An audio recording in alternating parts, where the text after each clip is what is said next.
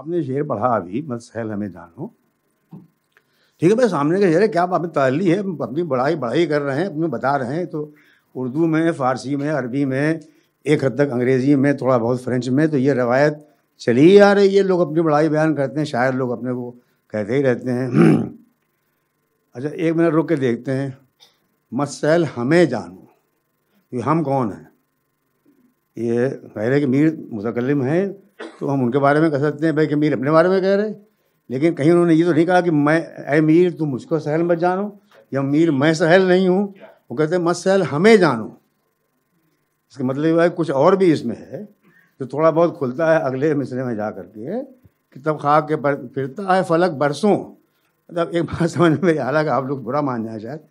دیکھیے ایولیوشن کی تھیوری اتنی پرانی ہو چکی ہے۔ اب دو سو برس سے وہ چلی آ رہی ہے میر کے زمانے سے چلی آ رہی ہے، بعد میں بہت میں تمام کلی پھننے لگے۔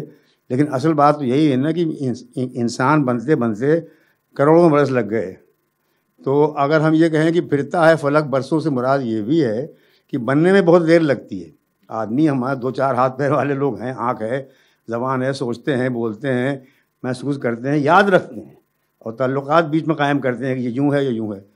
تو انسان کو وہاں اس منزل تک پہنچتے بہت دیر لگتی ہے، بہت بہت عرصہ لگ جاتا ہے۔ آسمان کو کئی چکر لگانے پڑتے ہیں تب جا کر کہیں ارتقا کی منزل وہ آتی ہے کہ انسان پیدا ہو۔ تو ہمیں ظاہر ہے کہ میر میر تقی میر، محمد تقی میر، وہ ہمیں ہے۔ ہمیں ہم سب شاعر ہیں اتنے بھی شاعر ہیں۔ یہ نہیں کہ صرف میں ہی ایک ایسا ہوں، بلکہ ہمیں کہہ رہا ہے وہ آدمی۔ تو تمام لوگوں کو جمع کر رہا ہے کہ جتنے شاعر ہیں، ان سب کو دیکھو، یہ کوئی آسان نہیں جو آسانی سے پیدا ہو جائیں۔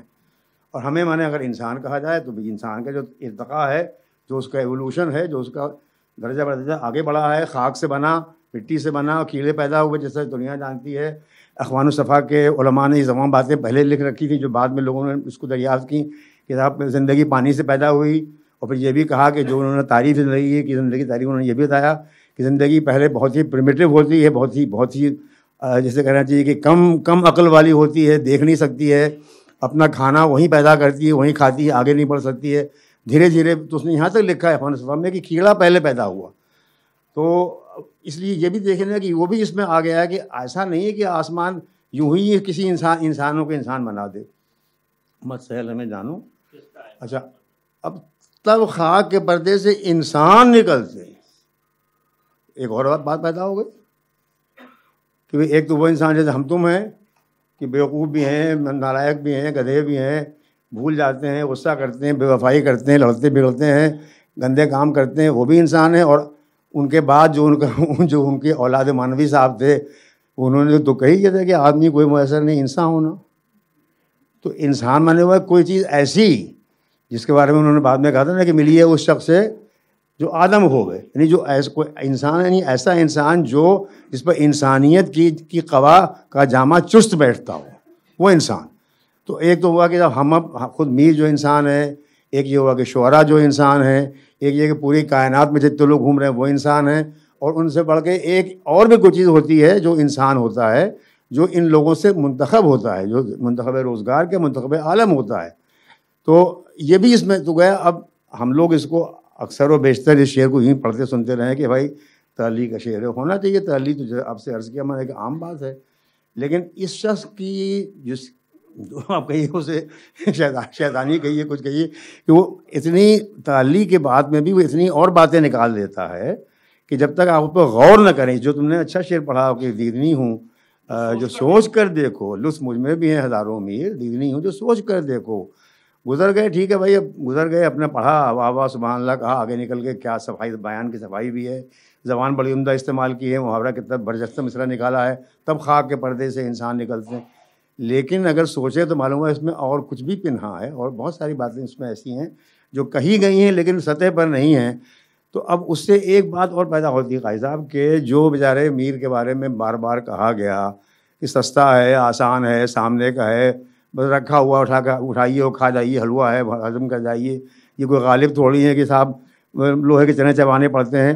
معلوم ہے یہاں بھی لوہے کے چنے لیکن یہ کہ وہ چمکا کر کے ایسا رکھا ہے کہ معلوم بھی تک لوہے کے چنا تو اس طرح غور کیجیے نا، تو ہم لوگوں نے جو بے انصافی کی ہے میر کے ساتھ، جیسا کہ ذکر تم نے ابھی کیا، کہ شروع سے یہ چلی آ رہی ہے، لیکن پچھلے ڈیڑھ دو سو برس میں زیادہ بے انصافی ہوئی۔ اور اس کی وجہ بھی یہی تھی کہ یہ کہنا آسان تھا کہ صاحب، شاعری ایک تو ایسی ہے جس میں کہ جو انسان کو سوچنے پر مجبور کرے، جو انسانی کائنات کے بارے میں بتائے ہمیں، جو ہمیں غور کرنے پر مجبور کرے، جو گہرائی سے جائے وہ معاملات کو دیکھے۔